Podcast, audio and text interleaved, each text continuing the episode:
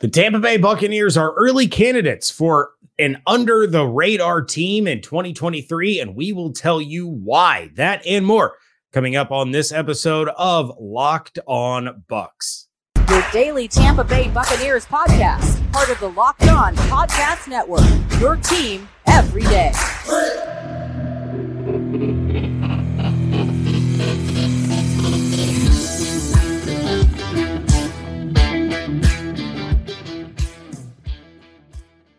What's up, and welcome to the Locked On Bucs podcast, part of the Locked On Podcast Network, your team every day. We are your daily podcast covering the Tampa Bay Buccaneers. So please subscribe or follow for free on YouTube and wherever you get your podcasts. You always get the latest episodes when they drop, or when we go live like this right now, you get notified and you can join in on the live chat here on the show. I am James Yarcho, deputy editor of SB Nation's BucsNation.com, joined by my phenomenal co-host, Mr. David Harrison.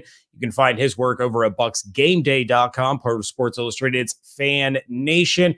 And of course, you can follow everything on Twitter at Locked On Bucs, at JYarcho underscore Bucs, and at D Harrison 82. That you can. Thank you for making the Locked On Bucs podcast your first listener, your first view every single day.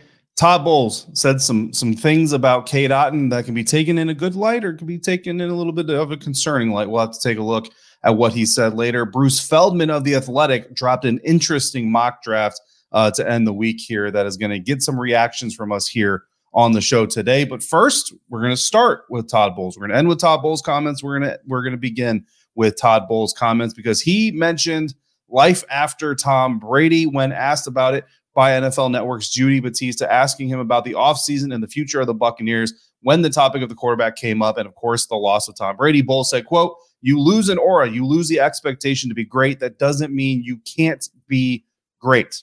End quote. As things shifted to Baker Mayfield, Bowles talked about the two of them hitting it off when Bowles was with the Jets and visited uh, the Oklahoma Sooners campus and met Baker Mayfield there. Bowles said that with the offense that they want to run, Mayfield was a perfect fit and that guys like to play with him, that his leadership style just kind of absorbs people.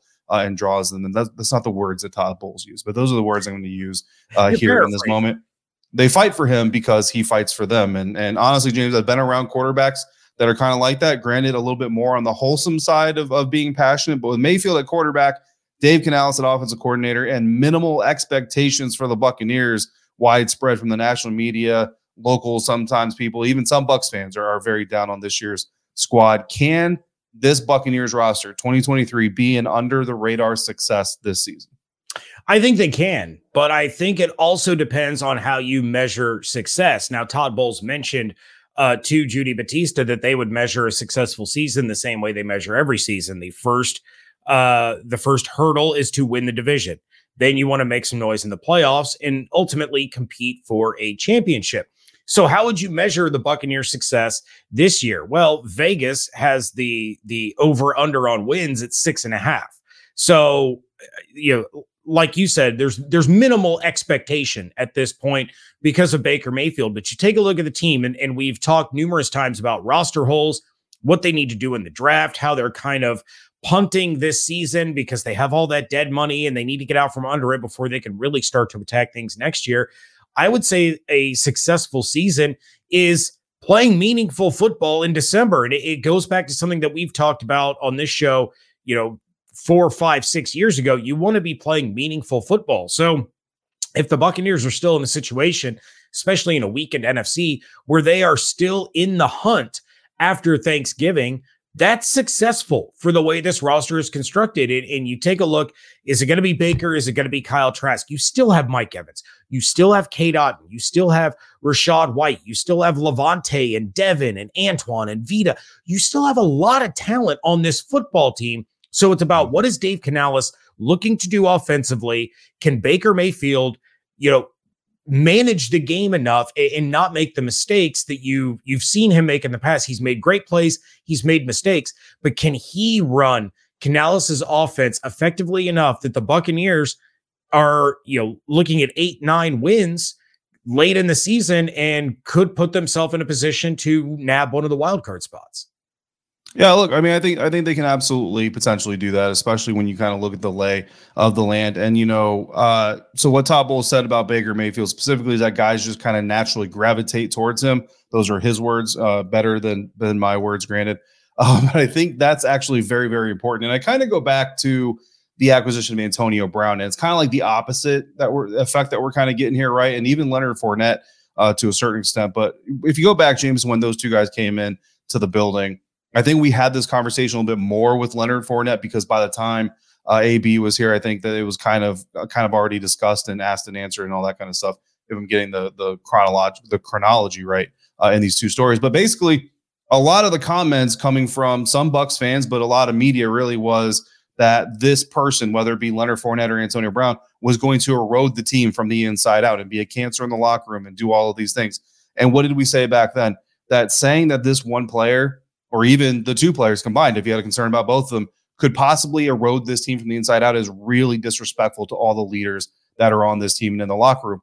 Well, simultaneously, to say that without Tom Brady, this team just simply cannot produce and cannot be a, a talented squad is again disrespectful to the same level, just on a different angle uh, to the to the talent that's on this roster. And I think what's really important is like guys like Lavonte David, guys like Mike Evans they spent so much time with this team not meeting their potential, right? And if Tom Brady taught them anything, it's the attitude and the approach needed to fulfill that potential. And so hopefully now they actually believe in it just as much as I mean us, right? Where we did podcast shows, we kept talking about year after year after year how the roster was more talented than the record. Everybody always says you mm-hmm. are what your record is, but we kept saying this team is not what their record is. the results are absolutely, but that team was better than the record. And then it took one guy to come in and say, you know what, no matter what's happening, we're going to believe in us. And they ended up with a Super Bowl ring. That one person, it was more the mentality and the approach that that affected that growth than it was the talent. Not saying Tom Brady's not talented. Whoa, whoa, whoa. But it was more the mentality and the approach of how they played the game as a squad and the fact they believed in each other. Now the time is gone. You're going to need Mike. You're going to need Lavonte. You're going to need all the leaders on this team, the young ones too. Devin, Antoine Winfield, Chris Godwin. They need to be the voice that says, believe in us, believe in what we're doing, because that's how we're going to be successful. And also believe in people like Daytona Dad in the live chat, who James Yarcho is his favorite locked on host. I'm not going to take that personally.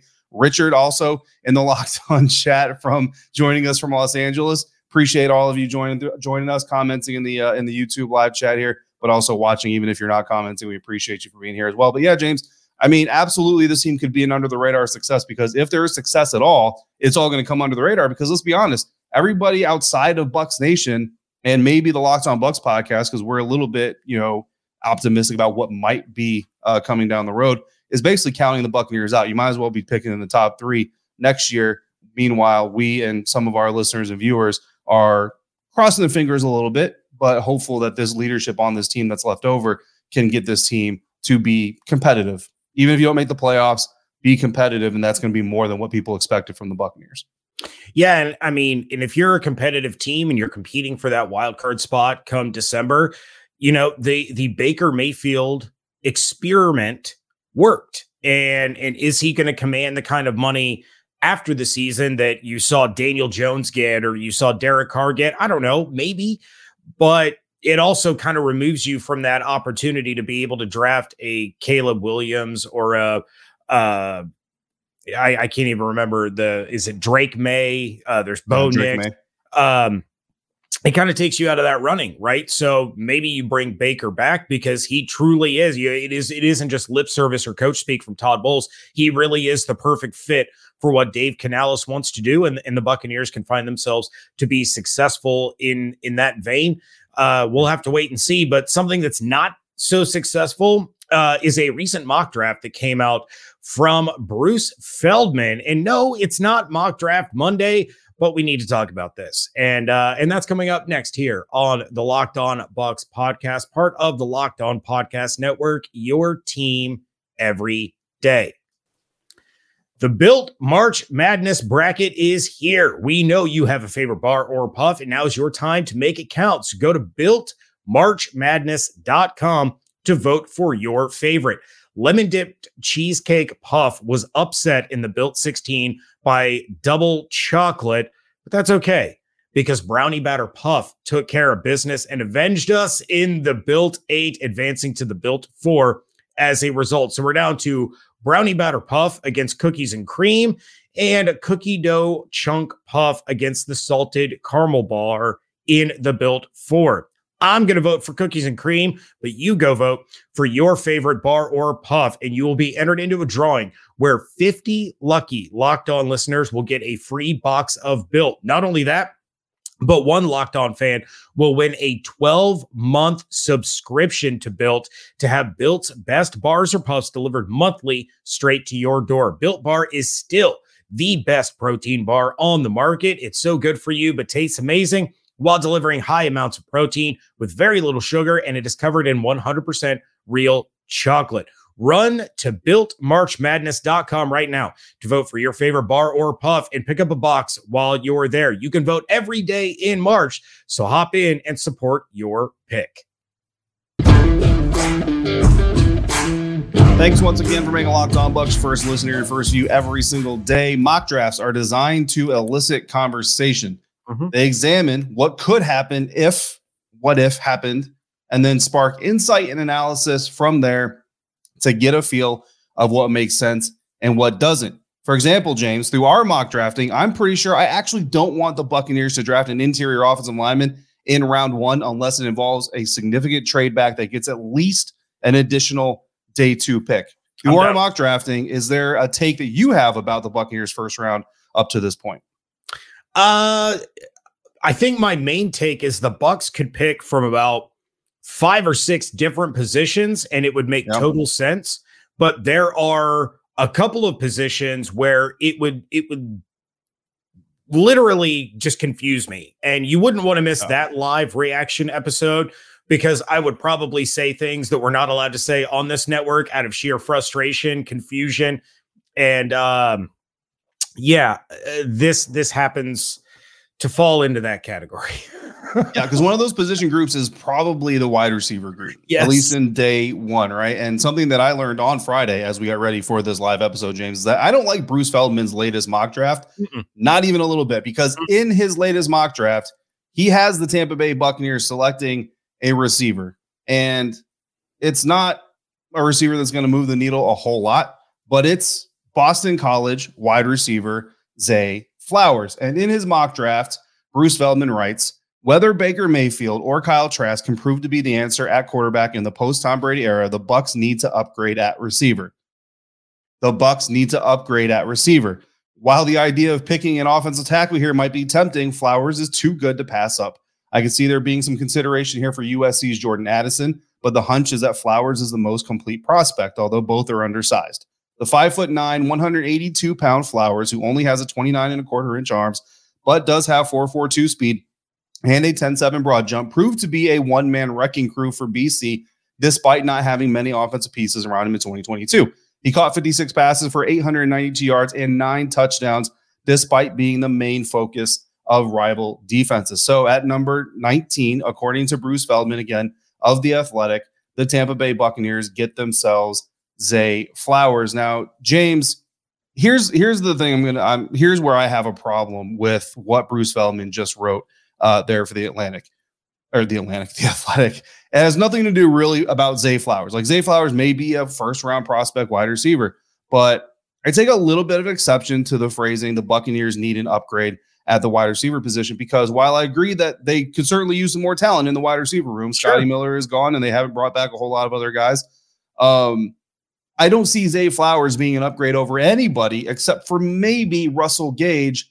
And honestly, when I look at Zay Flowers and I look at Russell Gage, they look very, very similar in what they're going to bring to the field. And I'm not sure that Zay Flowers is actually better than Russell Gage in year one. Maybe his ceiling is higher, but yeah. he's not better than Chris Godwin when he's healthy. He's not better than Mike Evans. He's not nearly as established. So you're talking about spending a number 19 overall pick on a third wide receiver at best, potentially a number four wide receiver. Now, the irony here is that the Washington Commanders actually did this last year. They traded back from 11 to 16. They drafted Jahan Dotson. Jahan Dotson ended up basically the third wide receiver behind Terry uh, Terry McLaurin and Curtis Samuel. The difference there and here is that Curtis Samuel was coming off of a season where he played in like three games, but played maybe a dozen more snaps in the season than I did. That's the biggest difference here. They drafted Jahan Dotson not knowing if they had a number two receiver because of Curtis Samuel's health situation. Now, he ended up being healthy, so he ended up the number two. But in this situation, the Buccaneers have two top receivers. They like Russell Gage. He seems to fit what Dave Canales does. I don't see the point in the value in drafting Zay Flowers at number 19. Not that the Bucs don't need wide receivers, just not here. Yeah, and and this is nothing against Zay Flowers. I mean, he could turn into an absolutely phenomenal weapon in the NFL. He can use that blazing speed to be, you know, kind of a um yeah, I don't want to say that he's gonna his ceiling is Deebo Samuel, but he could be used in a myriad of ways to help the offense, right? He could you know run the ball, he could get those end arounds, the screens, the the short slants. Of course, he can stretch the defense, all that. Zay Flowers could be a, a tremendous NFL player. He's not Justin Jefferson.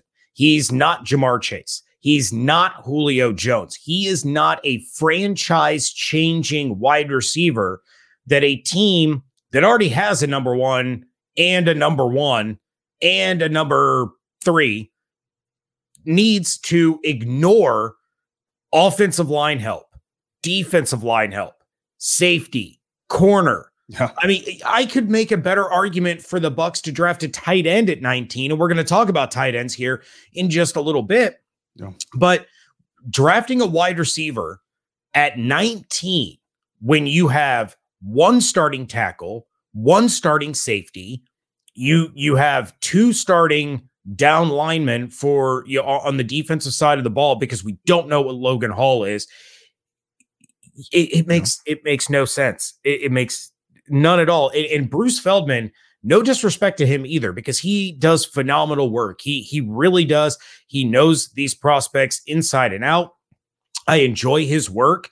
He just really, really botched this pick for the Buccaneers. When you take a look at what other players the Buccaneers could have taken here that would be day one starters. You're talking about a guy, David, like you mentioned, who may not even get past Russell Gage on the depth chart in his rookie year, and you passed up starting players to take him. It just, there will be another Zay Flowers next year and the year after that, and the year after that, in the year and after that. Maybe so later in this year's class. Yeah, you you honestly. don't need to do this at 19.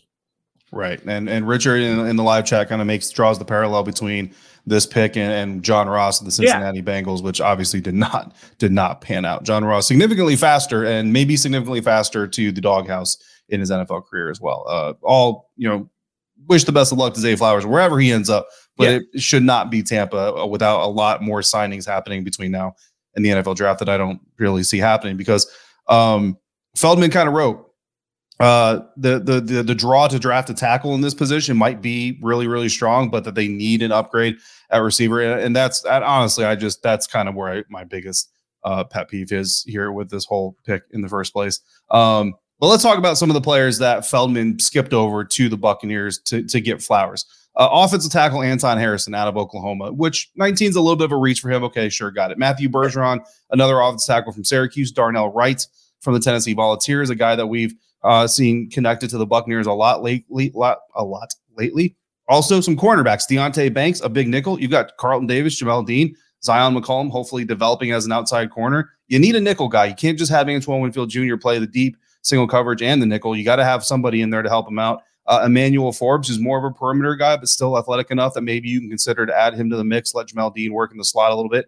Cam Smith, who has a little bit of that ability as well. Defensive lineman Bryan Bresee, you bring him here in, you let him compete behind Gaines and and with Logan Hall for playing time and, and may the best three man front win. And oh, by the way, James, someone who clack five whites, I'm not sure if I said that right, is point out here Alabama safety Brian Branch is available at number 19. And instead of taking him to run next to Antoine Winfield Jr., Bruce Feldman takes a wide receiver.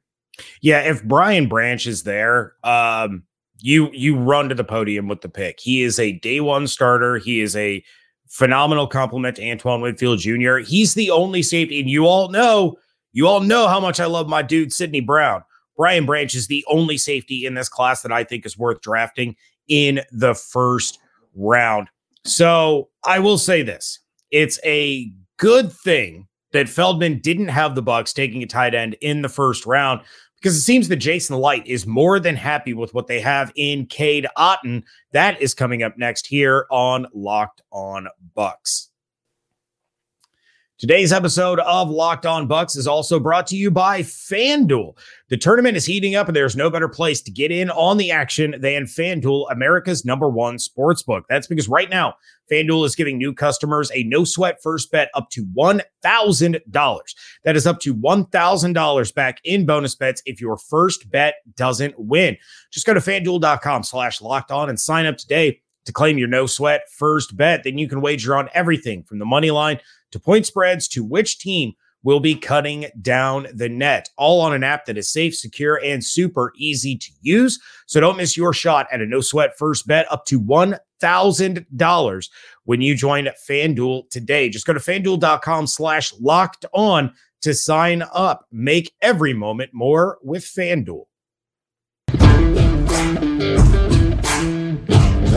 Wrapping things up here on a live Friday edition of Locked On Bucs podcast. And Cade Otton, everybody knows that I'm a Cade Otton guy, but Cade Otton is exactly the type of tight end that the Buccaneers want and need in their offense. So Joe Bucs fan spoke with Buccaneers general manager Jason Licht earlier this week, and they asked about Otton's ability to block. And as you guys know, the Buccaneers have utilized their tight ends to block in uh, numerous situations, especially to help out the left side when Donovan Smith would have his struggles. Um, but you know, they asked about his ability to block. And if he's the type of player that the Buccaneers need in order to succeed, or as they shop around for a tight end, whether that's still in free agency or the draft, uh, if there will be a focus on more of the blocking tight end versus the pass catcher like Cameron Brate was, who they just released. So Jason Licht told them, quote, I definitely think he is, and Dave Canales does as well. We all feel that way. He's going to get better this year. I'm not going to say there's not a big emphasis on the ability to block, but in this offense, you know, we just need guys that are tenacious and stay after it. Not necessarily a road grader. Those road grader blockers, the Gronkowskis, are few and far between. End quote. So, David, this sounds to me more like the Buccaneers offense, the Dave Canales offense now. Uh, isn't going to involve a lot of blocking tight ends. And instead, the tight ends are going to be used more as the pass catching targets rather than than staying in and and helping pick up uh you know pick up blitzers and and and help out. Oh yeah donovan smith's not here. They don't need to help him anymore. That's that's kind of the that's kind of the part of this right that kind of that that convolutes things a little bit. Like that's what kind of makes mock drafting this year a little bit harder than years past. Like if Cade Otton and Kieft were, were your tight ends coming into this year's mock or mock draft NFL draft and we were mock drafting for, say, Bruce Arians' offense or Byron mm-hmm. Leftwich's offense, we're familiar. We've seen what that looks like, right? Dave Canales, we haven't seen what that looks like yet. And, and intelligently so, the Buccaneers are not just going to come out and say, yeah, man, we're going to run 80% 11 personnel and, and you know, 20% 12 personnel and, and all these, like, they're not going to give that away because there's no need to. So, really, what we have to do is draw from Seattle and say, okay, well, how much of that do we think is going to translate? Now, Dave Canales has been with Pete Carroll for a long, long, long, long, long time. So it's, I think you can probably estimate that a, a good amount of it is going to translate. How many times did the Seattle Seahawks go after a tight end that blocks first, catches later, or even blocks and catches equally? Not often. In fact, hmm. when they traded Russell Wilson, they actually forced the Denver Broncos to give them Noah Fant, who is okay at blocking, but much better as a receiver. So I think if you're looking tight end in the NFL draft, you have to kind of right now go with that type of mentality, mostly 11 personnel and you're looking for a guy that can catch first, block second, if you can get it. If you can get a guy who just catches and doesn't really block, okay, that's what we have swing tackles for. That's what we have Kieft for. That's what we have, uh, you know, quick passes and play actions and screens and all this other stuff for because all of those things accumulate to force defenders to be a little bit slower off the line, hesitate a little bit before they go full speed at your quarterback. There, there are other things that you can do there. So if we're looking at that, Unfortunately for me, that means Darnell Washington probably not very high on the Tampa Bay Buccaneers board because while he's a good blocker and a good receiver, his route running leaves a little bit to be desired. Uh, and and as a receiver, that's that's kind of I mean the, the, your release, your stem, your break really are the, the most important parts of catching the ball is really the last thing. And you know, uh, we know Darnell can do that, but not as well as some other guys in this draft, right? So like Sam LaPorta in the second round is a good option, things like that. But also, if you're running mostly 11 personnel, how much of a need does that make the tight end position? Because right. I've said earlier this offseason, James, I think tight end's a big need for the Buccaneers offense because I don't think Cade, Cade Otton has proven himself to be a number one tight end. But if Dave Canales is sitting there saying, you know what, guys, we don't need a Travis Kelce. We don't need a Mark Andrews. We don't need a Zach Ertz in his prime. We don't need a Dallas Goedert. We don't need a Dalton Schultz. We can make do with a Cade Otton. And guess what? If Cade Otton is a tight end one to Dave Canales, then Cade Otton's a tight end one. It's kind of like Trent Dilfer is a Super Bowl winning quarterback. Doesn't mean that if he under-retired, you want to go sign him right now. But you know what? For the Baltimore Ravens, they made Trent, Trent Dilfer a Super Bowl winning quarterback. So that's that's kind of the unknown right now, and we'll know a lot more uh, when we go into uh, the NFL draft and when we see who they come away with. Because if they go tight end in the first round, whatever those features are that we're going to basically contrast to K dot and say this is what they were looking for. Um, and if they don't, then you're going to understand just how much Dave Canales really values the tight end position within his offense. All I just heard you say is the Michael Mayer dream is still alive.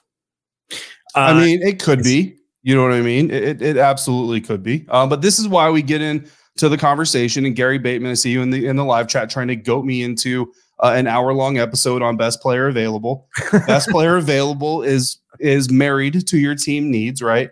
Um, so while we say that, you know, it's it's very important to try to understand what the team needs. And again, on defense, you know a little bit, right? You know what Todd Bowles likes to do. He, mm-hmm. We've seen it for years and years, um, and all those things. And honestly, it wasn't any different than when he was with the New York Jets or the Arizona Cardinals. But with Dave Canales, that's the new wrinkle here. And I mean, we don't even know honestly.